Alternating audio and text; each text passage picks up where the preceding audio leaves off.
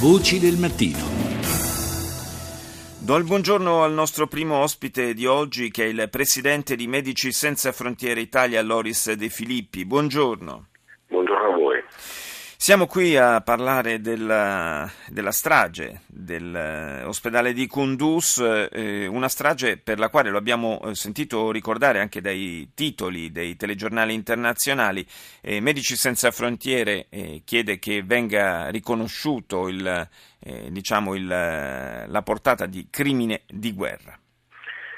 Sì, eh, noi siamo veramente disgustati soprattutto dalle ultime affermazioni del governo afghano che vuole in qualche modo uh, derubricare no? sì. questo quello che è successo a danno collaterale oppure addirittura vuole insinuare che in qualche modo noi coprivamo uh, dei terroristi all'interno della struttura. Io credo che questa situazione a noi in 44 anni di, di vita dell'associazione non era mai capitata eh, e pretendiamo che ci sia un'inchiesta non solo svolta dagli americani, eh, dalla Nato, dal governo afghano, ma ci sia un'inchiesta indipendente eh, che verifichi fino in fondo quali sono, quali sono stati gli atti. Noi chiediamo e ovviamente offriamo la massima trasparenza in questo.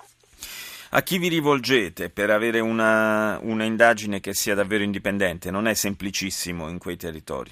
No, non sarà semplice, ma ci sono state eh, delle situazioni anche recentemente in Ucraina che hanno, hanno richiesto l'intervento eh, di eh, personale eh, specializzato che fa questo tipo di interventi dall'esterno.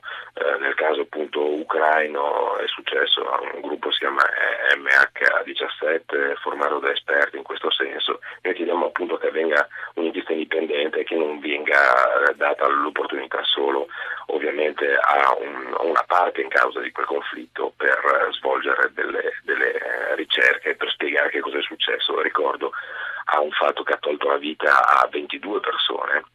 Ecco, quindi, molti nostri colleghi all'interno della, della struttura. Quindi De Filippi mi, mi conferma il, il, bilancio, siamo a 12 membri dello staff e 10 pazienti deceduti. Esattamente, purtroppo col passare del tempo appunto ci sono stati eh, degli sviluppi in questo senso, quindi adesso parliamo di 22 persone. Ricordo che al momento del, eh, del, del bombardamento c'erano più di 180 persone all'interno della struttura il nostro personale, l'ospedale era completamente pieno. Ricordo anche che questa era l'unica struttura operante nel, nella zona nord del paese e eh, di, di, un, di, una città in guerra di,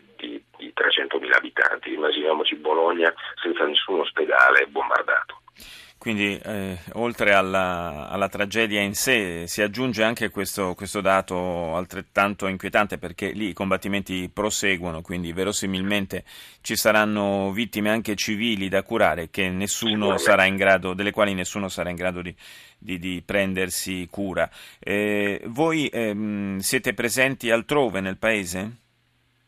Sì, siamo presenti altrove, questo momento eh, siamo costretti a eh, sospendere le attività eh, perché eh, ci sentiamo assolutamente in una, in una, situazione di non sicurezza. Diciamo, Kunduz era il, il, nostro fiore all'occhiello dal punto di vista operazionale, era un, un ospedale particolarmente grande, un trauma center, eh, un, un, ospedale di guerra. Eh, ci sono altri colleghi ovviamente all'interno del paese in aree diciamo, in, questo, in questo momento meno esposte ricordo però che appunto tutti, eh, e l'hanno detto ieri molto bene altre organizzazioni presenti in Afghanistan, eh, si possono sentire in qualche modo più fragili da, da, da oggi. Quindi avete sospeso il, il, lavoro in Afghanistan, ma avete anche richiamato il personale o è solo una sospensione temporanea? Eh, per il momento una parte del personale di Kunduz è stata richiamata eh, e eh, in questo momento un, a Bruxelles stiamo riflettendo su come eh, andare avanti nelle operazioni e che cosa fare nel futuro. Sicuramente in questo momento non ci sono le condizioni di sicurezza e oltretutto le condizioni operazionali. Ricordo che la struttura è, è gravemente danneggiata eh, per, per, continuare in questo momento a condurre. Io ringrazio il presidente di Medici Senza Frontiere Italia, Loris De Filippi, grazie di essere stato con noi.